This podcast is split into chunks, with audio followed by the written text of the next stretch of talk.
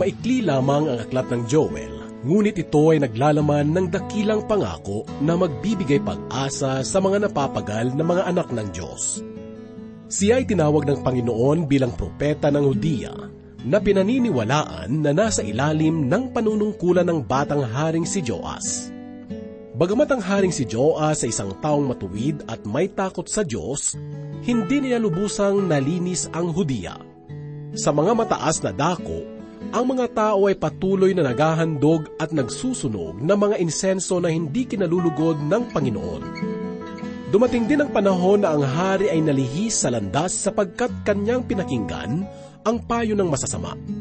Marahil dahil sa kalagayang ito, isang parusa ang ipinahayag ng propeta sa kanyang aklat. Ang mensahe na ating mapapakinggan sa mga sandaling ito ay ating matatagpuan sa unang kabanata ng Joel, talatang isa hanggang tatlo. Ito ay yahatid sa atin ni Pastor Dan Abangco. Dito lamang po sa ating programang Ang Paglalakbay.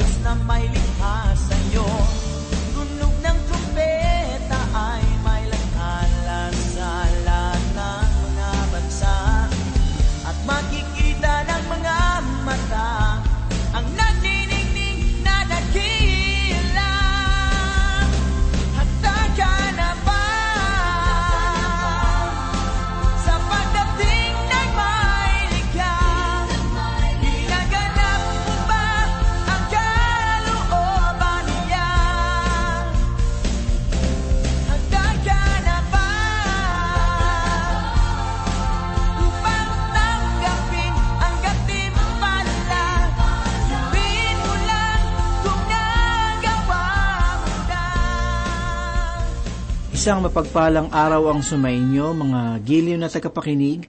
Oras na naman upang tayo po ay magbulay-bulay ng salita ng Panginoon. Atin pong ihanda ang ating puso't isipan sa mga katotohanan na masusumpungan sa banal na salita. Pastor Dan Abangco po, ang inyong tagapanguna. Ang propesiya ni Propeta Joel ay tila hindi mahalaga sapagkat naglalaman lamang ito ng tatlong kabanata. Gayunman, ang maikling aklat na ito ay tulad na isang bomba atomika, hindi malaki, subalit ito naman ay makapangyarihan. Kaunti lamang ang ating nalalaman tungkol kay Propeta Joel. Ipinahayag sa unang kabanata ng unang talata sa aklat ni Propeta Joel ang ganito, Ang salita ng Panginoon na dumating kay Joel na anak ni Petuel. Ang ibig sabihin ng pangalang Joel ay Diyos ni Jehova. At isa itong pangkaraniwang pangalan. Mayroong mga tao na naniniwalang si Propeta Joel ay anak ni Samuel, sapagkat ipinahayag sa ikawalong kabanata ng unang Samuel sa una at ikalawang talata ang ganito. Nang si Samuel ay matanda na, ginawa niyang mahukom sa Israel ang kanyang mga anak. Ang pangalan ng kanyang panganay na anak ay Joel at ang pangalawa ay si Abias. Sila ay mga hukom sa Beersheba. Subalit kung ipagpapatuloy natin sa ikatlong talata, ay makikita natin na hindi maaaring ito ay si Propeta Joel. Pakinggan po natin ang ipinahayag sa ikatlong talata. Ngunit ang kanyang mga anak ay hindi sumunod sa kanyang mga daan, kundi tumalikod dahil sa pakinabang. Sila'y tumanggap ng mga suhol at binaluktot ang katarungan. Nakatitiyak tayo na si Propeta Joel ay nagpahayag ng mga propesiya sa Jerusalem. Sapagkat sa lahat ng kanyang propesiya ay paulit-ulit niyang tinutukoy ang mga kataga na sa bahay ng Panginoon. Tulad na lamang ng kanyang ipinahayag sa unang kabanata, talatang ikasyam, ang handog na butil at ang handog na inumin ay inalis sa bahay ng Panginoon. Ang mga pari ng mga lingkod ng Panginoon ay nagdadalamhati. Kanya ring binanggit ang Jerusalem sa ikatlong kabanata, talatang ikadalawampu. Ang sabi po, Ngunit ang Huday tatahanan magpakailanman at ang Jerusalem sa lahat ng salinlahi. Nagpahayag si Propeta Joel bilang isa sa mga unang propeta. Ilan sa mga mag-aaral ng banal na kasulatan ang nagsabi na si Propeta Joel ay nagpahayag ng mga propesiya sa panahon ni Haring Joas na hari ng Huda. Kung gayon, ay maaaring naging kasabayan niya sina Propeta Elias at Eliseo. Ang paksa ng mga pahayag ni Propeta Joel ay ang araw ng Panginoon. Ang araw ng Panginoon ay isang pahayag sa banal na kasulatan na puspos ng kahulugan. Nagpahayag siya tungkol dito ng limang ulit sa kanyang sulat. Sa unang kabanata, sa ikalabing limang talata, ay nagpahayag si Propeta Joel ng ganito, Kahabag-habag ang araw na iyon, sapagkat ang araw ng Panginoon ay malapit na, at ito'y darating na, gaya ng pagwasak mula sa makapangyarihan sa lahat. Ganito naman po ang ipinahayag ni Propeta Joel sa ikalawang kabanata, sa una at ikalawang talata. Hipa ninyo ang trompeta sa Zion. Patunugin ninyo ang hudyat sa aking banal na bundok. Manginig ang lahat ng naninirahan sa lupain, sapagkat ang araw ng Panginoon ay dumarating. Ito'y malapit na, isang araw ng kadiliman at pagkulimlim araw ng mga ulan at makapal na dilim. Gaya ng bukang liwayway na kumakalat sa mga bundok, isang dakila at makapangyarihang hukbo ang dumarating. Hindi nagkaroon kailanman ng gaya nila, ni magkakaroon pa man pagkatapos nila, hanggang sa mga taon ng maraming salinlahi. Makikita rin ang paksang ito sa ikalawang kabanata sa ikasampu at ikalabing isang talata, at sa ikatatlumpu at ikatatlumput isang talata. Ang huli ay makikita sa ikatlong kabanata mula sa ikalabing apat hanggang sa ikalabing anim na talata. Maging sina propeta Isayas, Jeremias, Ezekiel at Daniel ay nagbibigay rin ng diin sa araw ng Panginoon. Kung minsan ay tinatawag nila iyon na araw na yaon. Mga kaibigan, ano ba ang araw na iyon? Iyon ay araw ng Panginoon o ang araw ni Jehovah. Si Propeta Joel ay nagpakilala tungkol sa araw ng Panginoon sa pamamagitan ng kanyang mga propesiya. Kalakip nito ang kaharian sa panahon ng milenyo na itatatag sa muling pagparito ni Heso Kristo. Subalit malinaw na ipapahayag sa atin ni Propeta Joel na ito ay magsisimula sa panahon ng dakilang kapighatian. Ang araw ng Panginoon ay isang kapahayagan na di pangkaraniwan sa mga propeta ng lumang tipan. Hindi nito kasama ang panahon na ang simbahan ay nasa sanlibutan, sapagkat ang mga propeta ay hindi nagpahayag tungkol sa grupo ng mga tao na tatawagin mula sa mga hintil at magiging kaanib ng isang simbahan. Si Santiago, sa harap ng dakilang sanggunian ng Jerusalem, ay nagpahayag tungkol sa simbahan at sa panahon na kilala sa tawag na Araw ng Panginoon. Pakinggan po natin ang kanyang mga pahayag sa ikalabing limang kabanata ng mga gawa mula sa ikalabing apat hanggang ikalabing pitong talata. Ganito po ang sinasabi. Ipinaliwanag na ni Simeon kung papaanong unang dinalaw ng Diyos ang mga hintil upang kumuha sa kanila ng isang bayan para sa kanyang pangalan. At dito'y sumasang-ayon ang mga salita ng mga propeta, tulad ng nasusulat. Pagkatapos ng mga bagay na ito, ako'y babalik. At muli kong itatayo ang tolda ni David na bumagsak. Muli kong itatatag ang guho nito at ito'y aking itatayo upang hanapin ng nalabi sa mga tao ang Panginoon at ng lahat ng mga hintil na tinatawag sa aking pangalan. Marahil ay tutulig sa iyo ng iba kung bakit ang Diyos ay sumusunod sa ganitong panuntunan. Subalit, ipinahayag din ni Santiago sa ikalabing limang kabanata, talatang ikalabing walo ng aklat ng mga gawaang ganito. Sabi ng Panginoon na nagpakilala ng mga bagay na ito mula ng una. Ako man ay hindi nakakaalam sa mga bagay na naisundin ng Diyos, subalit ang lahat ng bagay ay kanyang nalalaman. Mayroong mahalagang bahagi ang mga propesiya ni Propeta Joel na nais kong ipahayag. Si Propeta Joel ay isa sa mga unang manunulat na propeta. At sa paglipas ng mga siglo, ay nakita niya ang pagdating ng araw ng Panginoon. Gayunman ay hindi ko iniisip na kanyang nakita ang simbahan sapagkat wala ni isang propeta na nakakita nito. Nang ang ating Panginoong Heso Kristo ay umakyat sa bundok ng Olibo, ang mga taong aral tungkol sa lumang tipan ay lumapit at nagtanong sa kanya, ano ba ang mga palatandaan ng wakas ng panahon? Hindi binanggit ng ating Panginoong Hesus ang tungkol sa kanyang krus sa kanila sa panahong iyon. Hindi niya ipinahayag sa kanila ang tungkol sa pagdating ng banal na espiritu o maging ang tungkol sa simbahan. Bagkus, ay bumalik si Kristo hanggang sa pasimula ng araw ng Panginoon. Iyon ay binigyan niya ng petsa, subalit hindi sa ating kalendaryo, at siya lamang ang nakakaalam niyon. Nagpahayag siya ng mga mangyayari at ang mga taong makakasaksi ng pangyayaring ito. Basahin po natin ang ipinahayag ni Mateo sa ikadalawamput apat na kabanata, talatang ikalabing lima na nagpapahayag ng ganito. Kaya, kapag nakita ninyo ang karumal-dumal na paglapastangan na sinasabi sa pamamagitan ni Propeta Daniel na nakatayo sa dakong banal.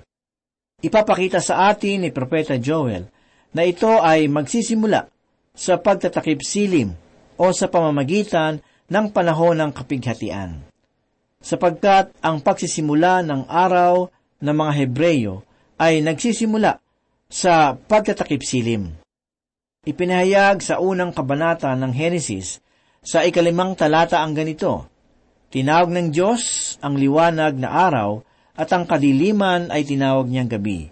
Nagkaroon ng gabi at nagkaroon ng umaga ng unang araw.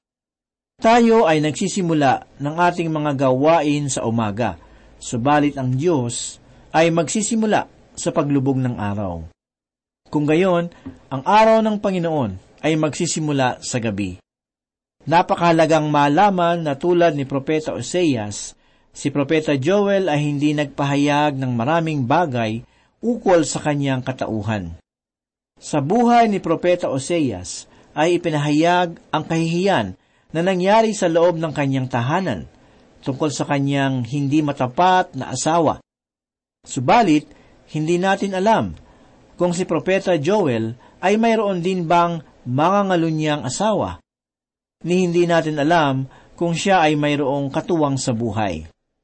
Tanging ang unang kabanata at unang talata ang nagbigay sa atin ng kaalaman tungkol sa kanyang pagkatao. Hindi tulad noong ibang propeta, si Propeta Joel ay hindi isinusumpa ang Israel dahil sa kanilang pagsamba sa mga Diyos-Diyosan. Sa unang bahagi ng kanilang kasaysayan, sa panahon na nagpapahayag ng propesiya si Propeta Joel, ang pagsamba sa Diyos-Diyosan ay hindi ang pinakadakilang kasalanan ng Israel. Iisang kasalanan lamang ang binabanggit ni Propeta Joel, at iyon ay ang kasalanan ng paglalasing. Nagpasimula si Propeta Joel ng kanyang propesiya sa pamamagitan ng paglalarawan tungkol sa pagwasak ng mga balang. Pagkatapos ay kanyang ginamit ang pagwasak ng balang bilang paglalarawan sa paparating na paghatol sa panghinaharap dito sa sanlibutan.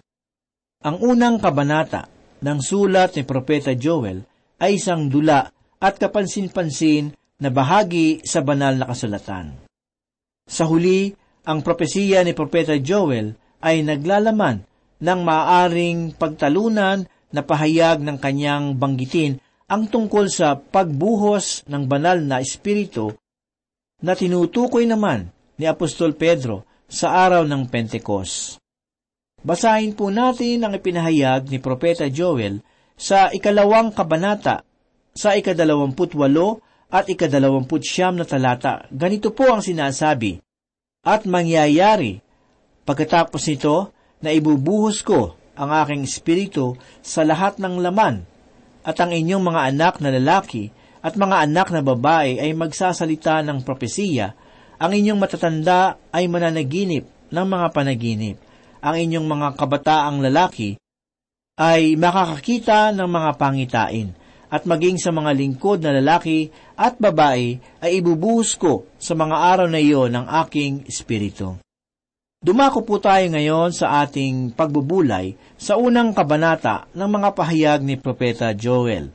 Ang mga propesiya ni Propeta Joel ay naglalaman lamang ng tatlong maikling kabanata.